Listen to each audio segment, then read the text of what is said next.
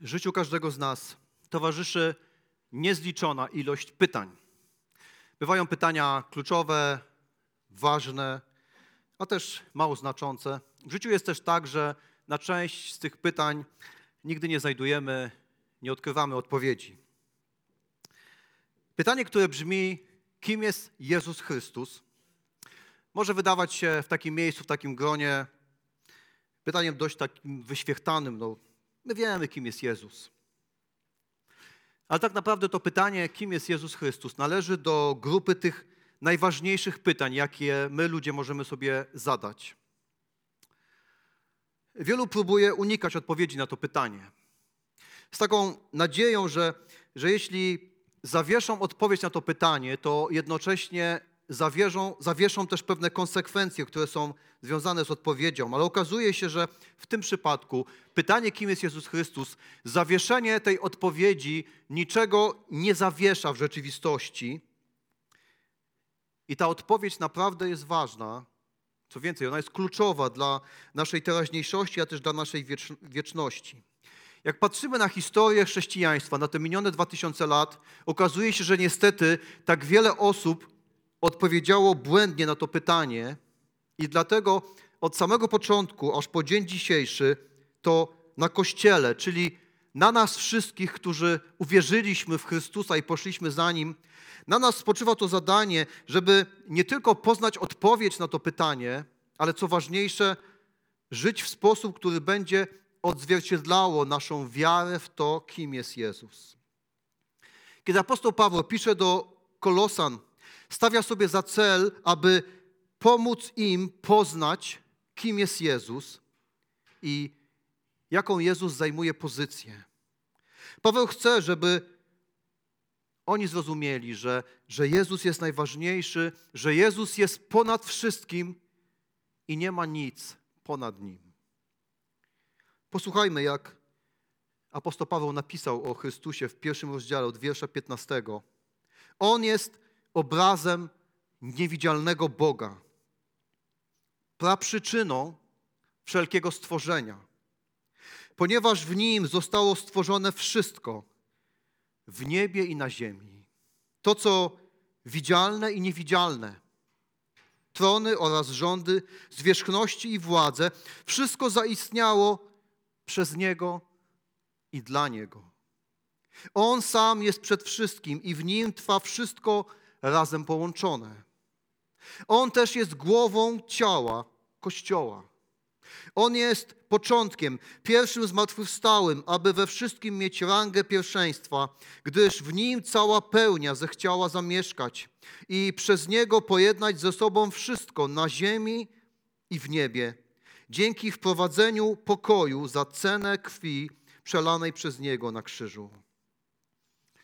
A musimy przyznać, że apostoł Paweł utrzymuje niezwykle wysoką formę. Jeśli byliśmy tydzień temu albo słuchaliśmy kazania, tydzień temu patrzyliśmy na modlitwę apostoła Pawła o Kościół i byliśmy porażeni tym pięknem i tą głębią modlitwy. A dzisiaj wydaje się, że apostoł wchodzi jeszcze na wyższy poziom. Wiele myśli, wiele pojęć. I może nam się wydawać na początku ten tekst dosyć, dosyć niejasny i trudny. A wśród biblistów trwa taka dyskusja, czy, czy ta część listu jest wczesnochrześcijańskim hymnem, który był śpiewany i który apostoł Paweł zawarł w tym liście, czy też może było odwrotnie, że to Paweł jest autorem tego hymnu, który później był śpiewany w kościołach. Myślę, że to niezwykle ciekawe podejście i jestem bardzo ciekawy, jeśli to są słowa hymnu, jak brzmiała jego melodia. Może ktoś ma taką wiedzę, zapraszam do, do rozmowy. Ale jeśli rzeczywiście spojrzymy na ten fragment jako na pewien hymn, to odkryjemy, że, że on się składa z dwóch zwrotek. Pierwsza część hymnu, pierwsza zwrotka opisuje jakby Jezusa i stworzenie, pokazuje ten prymat, to panowanie Chrystusa nad stworzeniem, a druga zwrotka hymnu opisuje Jezusa i Kościół, czyli nowe stworzenie pokazując to panowanie i prymat Jezusa nad Kościołem. A więc, ponieważ jesteśmy do tego przyzwyczajeni, co autor miał na myśli, spójrzmy do pierwszej zwrotki, która mówi o Chrystusie i o stworzeniu. A ponieważ to jest hymn, Paweł rzeczywiście zaczyna z wysokiego C, ponieważ zaczyna od słów, że On jest obrazem niewidzialnego Boga. Paweł zaczyna od takiego wyjaśnienia, że, że Jezus jest kimś więcej niż człowiekiem, dlatego jest w innej relacji ze stworzeniem niż my ludzie. Jezus jest obrazem Boga w ciele. I my dobrze wiemy, że nie można Boga zobaczyć, ale ci, którzy mieli tą możliwość dwa tysiące lat temu spotkać Jezusa i Go zobaczyć, mogli wtedy zobaczyć obraz Boga. To sam Jezus mówił, kto mnie widzi, widzi Ojca.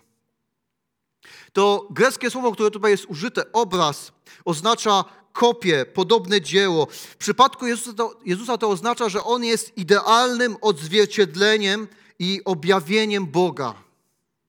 On nie jest jak Bóg, ale On jest Bogiem. Dlatego Jezus panuje nad stworzeniem, ponieważ jest Bogiem. I kiedy mówimy takie słowa, dotykamy czegoś niezwykle trudnego, a jednocześnie absolutnie fundamentalnego dla chrześcijaństwa. Dotykamy tej prawdy, że, że jest jeden Bóg, który istnieje w trzech osobach. I chociaż nigdzie w Piśmie Świętym nie znajdujemy takiego bezpośredniego stwierdzenia, rozdział 5, wiersz 7, Bóg istnieje w trzech osobach, czegoś takiego nie możemy znaleźć, to znajdujemy wiele fragmentów, w których zarówno Syn, czyli Jezus, jak i Duch opisani są w takich samych kategoriach jak Bóg. I to, co pisze Paweł do Kolosan, jest jednym z takich fragmentów Nowego Testamentu. I Paweł bardzo odważnie przekazuje tą prawdę Kolosanom, ponieważ chce, żeby oni byli ludźmi dojrzałymi w wierze. On chce, żeby dorośli, żeby stali się współczujący i oddani. On chce, żeby porzucili tą taką typową ludzką apatię czy też wrogość. I Paweł sobie zdaje sprawę, że to się nigdy nie stanie, jeśli oni stracą tą jasną wizję, ten obraz, kim jest Jezus. On pisze te słowa, ponieważ jest zaniepokojony, że do kościoła zaczyna się wdzierać fałszywe nauczanie. Taka herezja na temat Jezusa, że Jezus był jedynie takim przejawem Boga. Można by powiedzieć jedną z wielu emanacji Boga, ale że Bóg i Jezus to są całkowicie dwa oddzielne byty. Że jeśli w ogóle można uznać Jezusa za Boga, to może owszem tak, ale przez mniejsze B. Że Bóg, Ojciec i Syn to absolutnie dwie różne osoby. I Paweł wie, że jeśli kolosanie pójdą za tym nauczaniem, to nie tylko im grozi to, że stracą właściwe zrozumienie, ale co gorsze, oni stracą to możliwość doświadczenia tej głębokiej mocy i panowania Jezusa. Panowania i zmiany, którą Jezus przynosi w ich życiu, w ich świecie, w ich teraźniejszości. Wielu chrześcijan ma dzisiaj niewielkie poczucie czy też doświadczenie, że Jezus naprawdę panuje w ich życiu i że jest aktywny. Dzisiaj wielu chrześcijan traktuje Jezusa trochę tak, jak Brytyjczycy traktują swoją królową. Okazują szacunek, chcą, żeby ich właściwie reprezentowała, ale jeśli chodzi o władzę polityczną, jeśli chodzi o codzienne życie, to niewiele się oczekuje od królowej. I czasami my podobnie traktujemy Jezusa. Ale to, co pisze Paweł, zmusza nas wszystkich do zmierzenia się z tym faktem, że, że Jezus nas nie tylko reprezentuje przed Bogiem, ale On jest Bogiem, który kieruje wszechświatem. Paweł jako młody Saul Starsu wierzył, że Jezus z Nazaretu to jest taki kolejny oszust i zwodziciel, których się wtedy mnóstwo pojawiało w Izraelu. Co chwilę ktoś się pojawiał, ludzie mówili, to jest Mesjasz. Myślał, że Jezus jest kolejnym, który podburza tłumy i przynosi tylko kłopoty. Paweł uważał, że, że Jezus jest takim bluźniercą, który słusznie został skazany na krzyżową śmierć za to, co mówił o sobie. Gdy zatem zmierzał do Damaszku, żeby tam się rozprawić ze zwolennikami Jezusa, wtedy nastąpiło to niezwykłe spotkanie, o którym czytamy w dziejach apostolskich. Wtedy Paweł usłyszał te słowa: Dlaczego mnie prześladujesz? Wtedy Paweł zadał to pytanie: Kim jesteś, panie? I wiele lat później, jakby się dzielił z nami tym swoim zrozumieniem, kim jesteś, panie, mówiąc, że On, Jezus, jest obrazem niewidzialnego Boga. I właśnie dlatego to wydarzenie na drodze do Damaszku zmieniło całkowicie jego życie. Kiedyś mały chłopiec rysował coś w pokoju. A mama zaniepokojona ciszą zapytała, co robisz? Chłopiec powiedział, rysuję Boga. Na co mama powiedziała po chwili zastanowienia, no przecież nikt z ludzi nie wie, jak Bóg wygląda, tego ludzie nie wiedzą. Na co chłopiec odpowiedział, jak skończę, już wszyscy będą wiedzieli. Jezus jest obrazem niewidzialnego Boga. I z chwilą Jego narodzin w Betlejem rozpoczęło się to rysowanie dla nas obrazu. A gdy Jego ziemskie dzieło zostało ukończone, ludzie dowiedzieli się, zobaczyli, jaki jest Bóg. To właśnie zrobił Chrystus. To dlatego dzisiaj, jeśli przychodzisz do Jezusa, to odkrywasz, że w ten niezwykły sposób przychodzisz do Boga. To dzisiaj odkrywasz to, że poznając Jezusa, poznajesz Boga w osobisty i bliski sposób. I apostoł zwraca uwagę na tą boską naturę Chrystusa. Zwraca uwagę na Jego dzieło jako Stwórcy i ten trwały związek ze światem, który stworzył. I dalej mówi o Jezusie, że On jest praprzyczyną wszelkiego stworzenia. A w greckim tekście znajdujemy, znajdujemy takie sformułowanie, że On jest pierworodnym wszelkiego stworzenia. I to stwierdzenie Słowo pierworodny jakby jeszcze bardziej zaognia tą dyskusję na temat natury Chrystusa, ponieważ wielu czytając te słowa dochodzi do wniosku, że jeśli Jezus jest pierworodnym stworzenia, to znaczy jest pierwszym stworzonym przez Boga. To znaczy, że nie jest Bogiem, ale że jest stworzeniem. Ale okazuje się, że, że istnieją też inne znaczenia tego słowa, że słowo też pierworodny zawiera w sobie to znaczenie że ktoś jest właścicielem, że ktoś ma do czegoś prawo własności. I to znaczenie pierworodnego znajdujemy już też w Starym Testamencie. Mamy kilka takich historii, kiedy, kiedy okazuje się, że starszy syn, ten, który urodził się pierwszy, czyli ten, który jest pierworodnym, nie staje się w pewnym momencie właścicielem czy posiadaczem, ale to prawo przechodzi na młodszego syna. I czasami to się dzieje wskutek oszustwa, tak jak w historii słynnej Jakuba i Ezawa.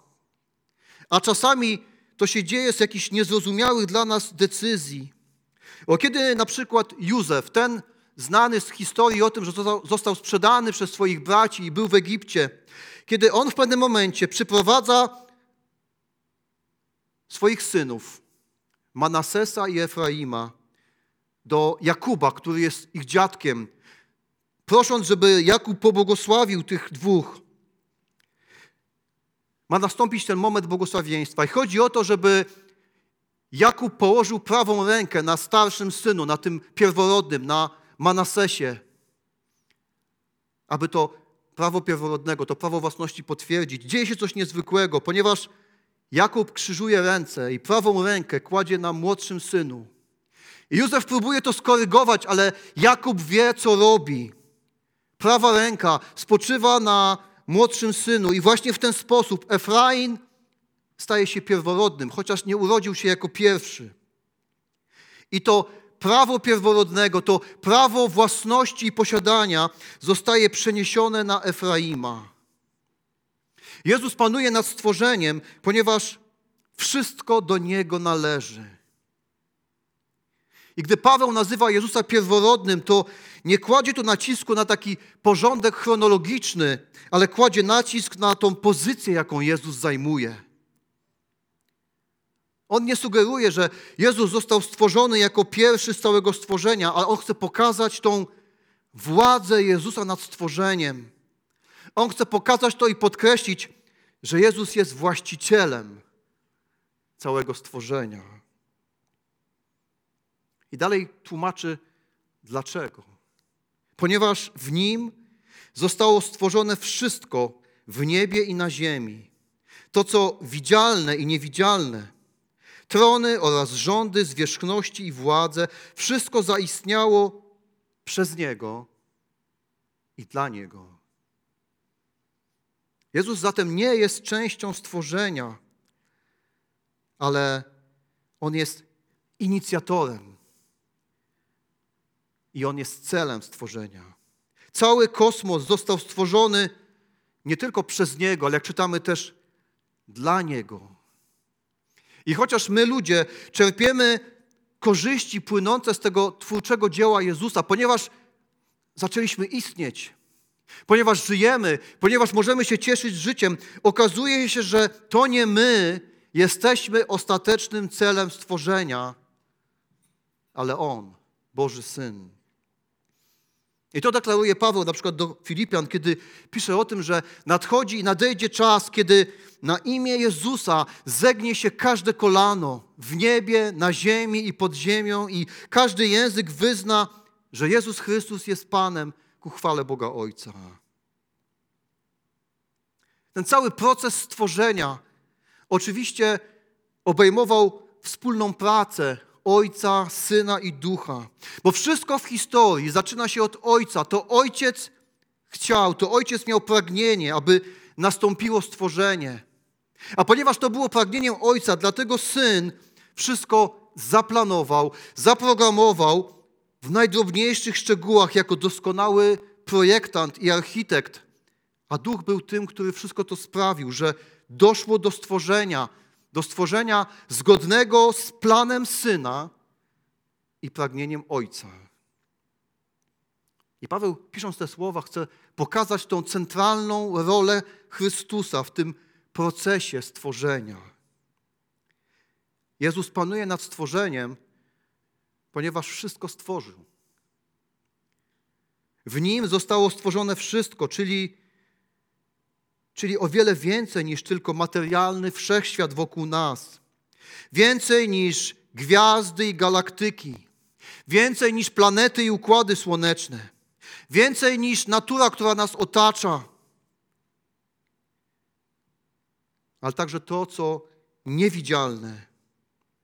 Wszystkie działające siły i zjawiska we wszechświecie promieniowanie, przyciąganie, ruch elektronów, wszystkie te zjawiska opisane przez naukę, wszystkie te zjawiska jeszcze przez nią nieodkryte. Wszystko to było zamysłem wiecznego Syna. Ale nie tylko to, nie tylko siły i zjawiska, ale też koncepcje i wartości, takie jak prawda, łaska, miłosierdzie, miłość i w końcu, i w końcu największa tajemnica, czyli życie. Jezus posiada prawa autorskie do wszystkiego, co istnieje. Do wszystkiego z wyjątkiem grzechu.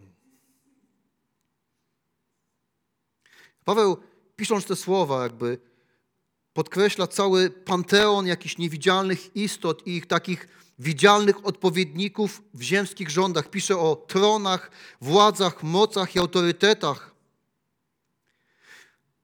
Pisze to po to, żeby się odnieść do takich powszechnych wierzeń, jakie panowały w Kolosach i w greckiej kulturze, która wierzyła, że wszechświat składa się ta, z takich jakby aniołów, które funkcjonują w pewnej hierarchii.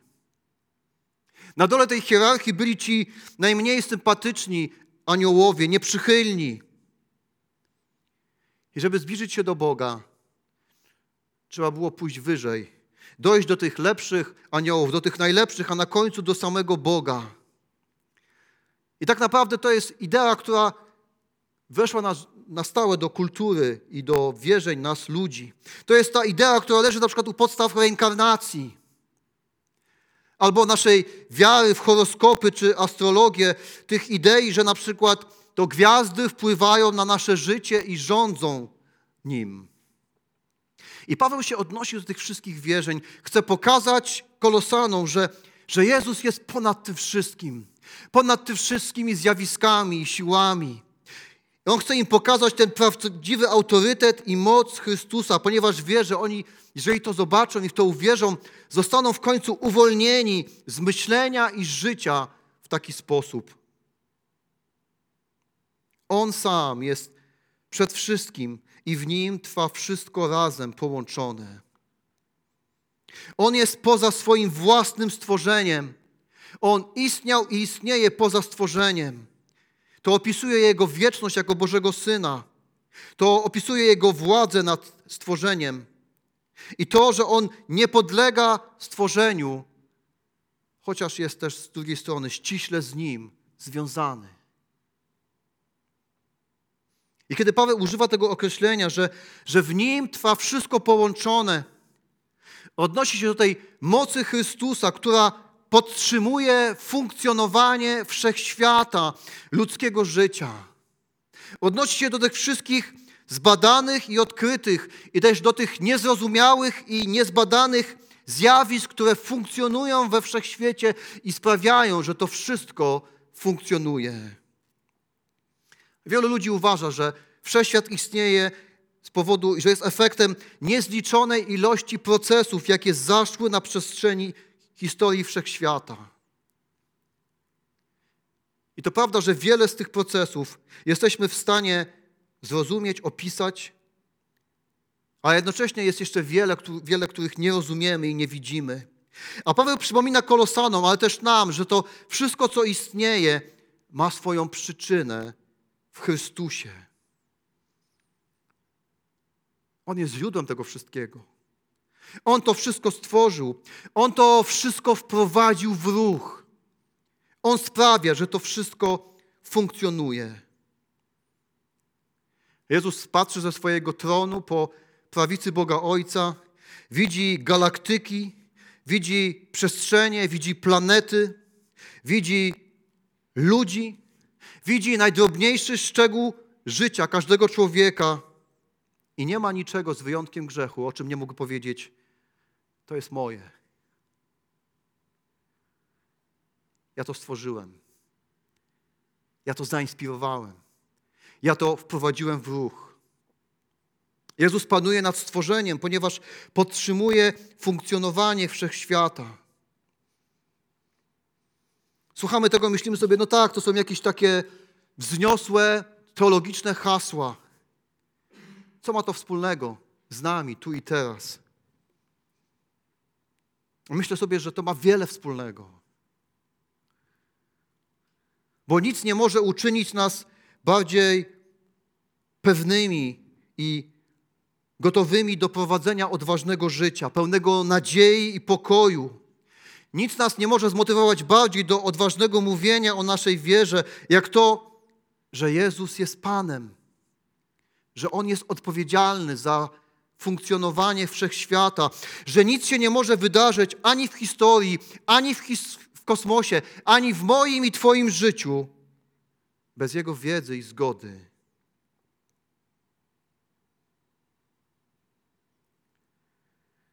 Do takiego Jezusa właśnie należymy. Taki Jezus mieszka w naszych sercach przez Ducha Świętego. Ten Jezus nazywa Ciebie i mnie swoimi przyjaciółmi, swoimi braćmi. Ten Jezus powierza nam zadania. Ten Jezus ufa nam. Ten Jezus prowadzi nas i jest blisko z nami każdego dnia. Stworzenie istnieje przez Niego, ale także dla Niego. I wszystko, co istnieje, działa na Jego cześć i chwałę. I ostatecznie cały kosmos i wszystkie wydarzenia w historii znajdą swoje miejsce i wypełnienie w tym jednym celu, jakim jest cześć i chwała dla Syna. Jezus to wszystko kontroluje, jest tym, który podtrzymuje wszystko, On wszystko trzyma razem. I właśnie skończyliśmy śpiewać pierwszą zwrotkę hymnu. A więc zacznijmy śpiewać tą drugą, która mówi o o Chrystusie i o Kościele. Paweł zaczyna tą część od słów: On też jest głową ciała Kościoła. A Kościół jest tym nowym stworzeniem. I warto sobie to przypominać, ponieważ tak często o tym zapominamy. I tak często patrzymy i rozumiemy i też funkcjonujemy w Kościele jakby niezgodnie z jego celem i definicją. Myślę, że dla nas tworzących Kościół najbardziej taką rozpowszechnianą i ulubioną koncepcją jest to, że Kościół to jest taka wspólnota, która działa dla naszego pożytku i naszej przyjemności, dla tych, którzy do niej należą. Inni, którzy nie bardzo lubią Kościół, uważają, że to jest taka zbiorowość jakichś emocjonalnych odmieńców, słabych i naiwnych, którzy po prostu nie wytrzymują rzeczywistości, tego ciężaru i dla takiego dobrego samopoczucia uciekają od rzeczywistości. Ci, którzy w ogóle nie lubią Kościoła, uważają, że to jest taka organizacja, korporacja, w której ludzie wykorzystują innych. A Paweł jakby poprawia te wszystkie idee i oświadcza, że Kościół jest duchowym ciałem, którego głową jest Chrystus. I to jest jedno z najważniejszych stwierdzeń o Kościele, które znajdujemy w Nowym Testamencie. Jezus panuje nad Kościołem, ponieważ jest Jego głową. I trudno znaleźć bardziej przemawiający i czytelny obraz, bo każdy z nas posiada ciało, a ludzkie ciało charakteryzuje się tym, że w jego górnej części znajduje się głowa. Głowa, która kieruje ciałem. Co by się stało, gdyby tak ciebie i mnie pozbawić głowy? Co by było, gdybyśmy stracili głowę? W metaforycznym sensie stracić głowę to stracić panowanie, a takim dosłownym, fizycznym stracić głowę oznacza stracić życie. I w drugim rozdziale tego listu Paweł dzieli się tym, że dostrzega pewien problem w kościele, że w kolosach, że niektórzy jakby stracili to połączenie z głową, czyli z Chrystusem. Dlatego przypomina, że ciało, jakim jest Kościół, potrzebuje kierownictwa, utrzymania porządku, uzdrowienia, rozwiązania trudności i koordynacji działań od głowy, czyli od Chrystusa. W przypadku ciała, jakim jest Kościół, to musi zawsze znaleźć takie indywidualne zastosowanie, bo my czasami oczekujemy, że Kościół jako organizacja coś za nas załatwi. Że nieważne w jakim stanie my jesteśmy, ale gdzieś tam w tym tłumie się ukryjemy, ale każdy, kto należy do Jezusa, kto jest częścią tego ciała, jest bezpośrednio związany z głową. I Jezus kieruje życiem każdego z nas w naszych działaniach. I dlatego my jesteśmy Kościołem nie tylko kiedy spotykamy się tu na nabożeństwie, ale jesteśmy Kościołem cały czas. 24 godziny, 7 dni w tygodniu. I dlatego właśnie codziennie my się odnosimy i my podążamy za Chrystusem, za Nim, który jest głową. I dlatego oczekujemy, że to On nas poprowadzi, że to On otworzy drzwi możliwości, że On zapewni nam mądrość, pocieszenie, przebaczenie, że On dostarczy tą energię życiową, której nam brakuje. A funkcjonując jako też te jednostki, pamiętamy ciągle, że należymy do, do tej całości, do lokalnego, ale też do powszechnego ciała Chrystusa na całym świecie.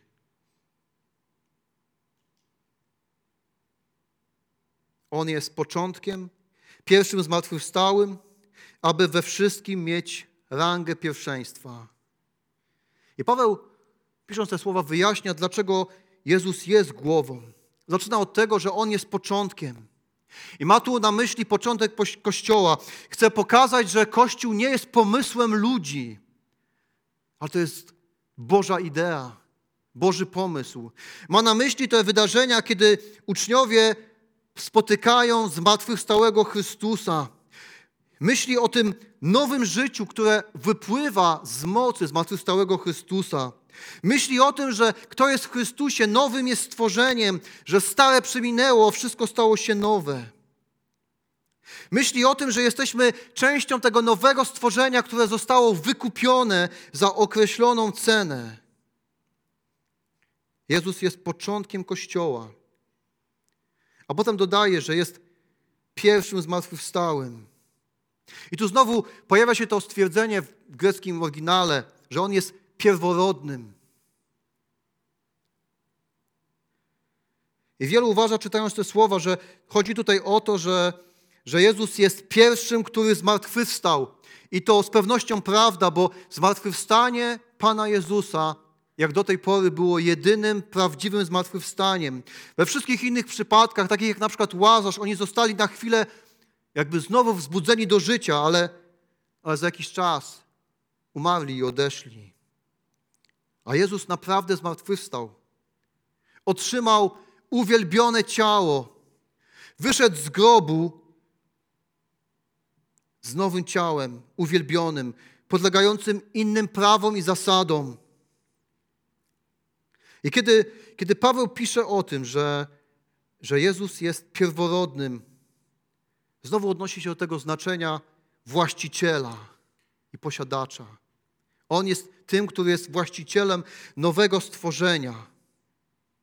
On jest tym, który jako jedyny posiada zmartwychwstałe życie i dlatego może je ofiarować tym, którzy rodzą się w duchowy sposób poprzez wiarę w Niego i stają się w ten sposób nowym stworzeniem.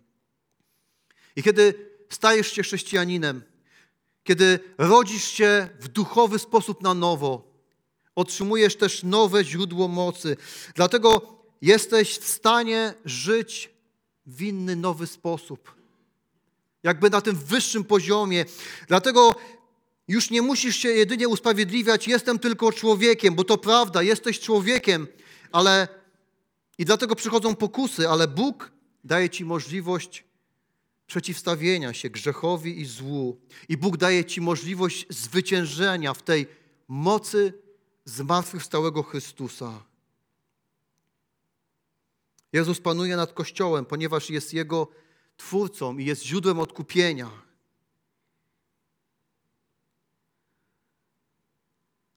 Wszystko jest dla Niego i przez Niego. On panuje nad tym starym stworzeniem, nad tym, co materialne i niematerialne, nad tym, co widzialne i niewidzialne. I On jest też Panem nowego stworzenia, jakim jest Kościół. Panuje nad jednym i nad drugim. I Paweł tak kończy tą część listu, gdyż w nim cała pełnia zechciała zamieszkać i przez niego pojednać ze sobą wszystko na ziemi i w niebie, dzięki wprowadzeniu pokoju za cenę krwi przelanej przez niego na krzyżu. A tym razem Paweł jakby łączy tą naturę tego, że Jezus jest Bogiem z Jego dziełem odkupienia. Pokazuje, że Jezus, będąc jednocześnie Bogiem i też człowiekiem, jako jedyny był w stanie wypełnić tą lukę i pojednać wszystko ze sobą. Dlatego Jezus panuje nad Kościołem, ponieważ On jest powodem odkupienia. A to, że w nim zostało wszystko, zostanie pojednane ze sobą, nie oznacza, że tak jak niektórzy uważają, że w końcu to wszyscy będą zbawieni.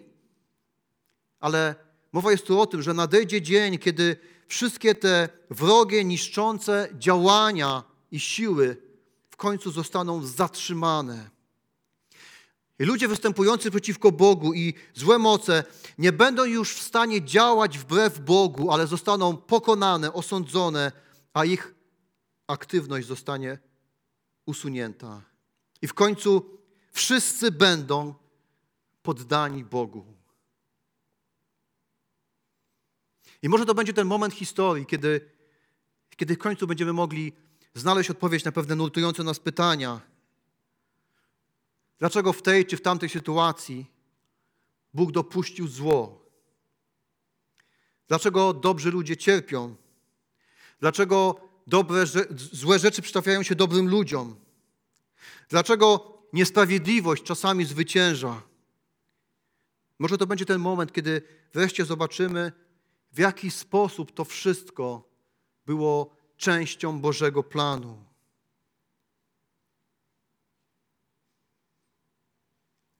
W nim wszystko zostanie pojednane. W końcu cały wszechświat będzie żył w pokoju i harmonii między sobą.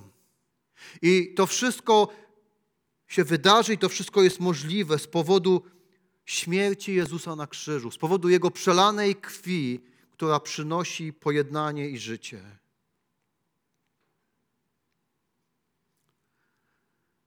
Żyjemy w świecie, który coraz bardziej odrzuca i pomniejsza znaczenie Jezusa.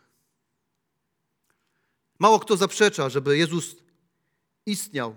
Są na to dowody, ale o Jezusie mówi się bardziej jako o moralnym autorytecie, dobrym nauczycielu, religijnym przywódcy, albo po prostu nic się nie mówi.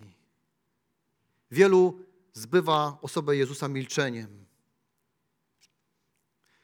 I często w tym całym klimacie wokół Jezusa, nawet my, nawet my chrześcijanie, wiedząc swoje, za bardzo się nie wychylamy i po prostu milczymy. Milczymy, chociaż świat jest coraz bardziej zagubiony. A ludzie rozpaczliwie potrzebują wiedzieć, że jest ktoś, kto kieruje życiem. Że istnieje źródło, do którego człowiek może się zwrócić, żeby znaleźć to, czego potrzebuje i czego poszukuje. Jezus Chrystus jest Bogiem i Panem, źródłem wszystkiego, co istnieje. On jest też Panem Kościoła, źródłem i powodem zbawienia człowieka. Dość trudno jest znaleźć człowieka, który by dzisiaj nie słyszał o Jezusie. Na pewno są tacy, ale większość słyszała. Większość ludzi patrzy na Jezusa przez pryzmat swoich wyobrażeń. Kiedy czegoś nie potrafimy zrozumieć albo wyjaśnić, najczęściej reagujemy niewiarą i odrzuceniem. I nawet nam, chrześcijanom, czasami jest trudno wierzyć w Jezusa, który tak do końca nie daje się opisać, który jest nie do ogarnięcia naszym sercem, naszymi emocjami i naszym umysłem. I dlatego Pan Bóg przez apostoła Pawła kieruje do nas te słowa, żebyśmy nie stracili właściwego obrazu, tej wizji, kim jest Jezus. Ale abyśmy podjęli to wyzwanie, ten wysiłek, żeby, żeby nie tylko poznać odpowiedź, kim On jest, ale tak naprawdę poznać Jego. Poznać Jezusa i prowadzić życie, które które będzie odzwierciedlało naszą wiarę w to, kim On jest. Nie istnieje nic potężniejszego, ważniejszego, piękniejszego i lepszego niż Jezus. Dlatego to jest tak ważne, żeby poznawać Go takim, jakim On jest naprawdę. Każdy człowiek potrzebuje poznać Jezusa, bo wszystko istnieje przez Niego i dla Niego.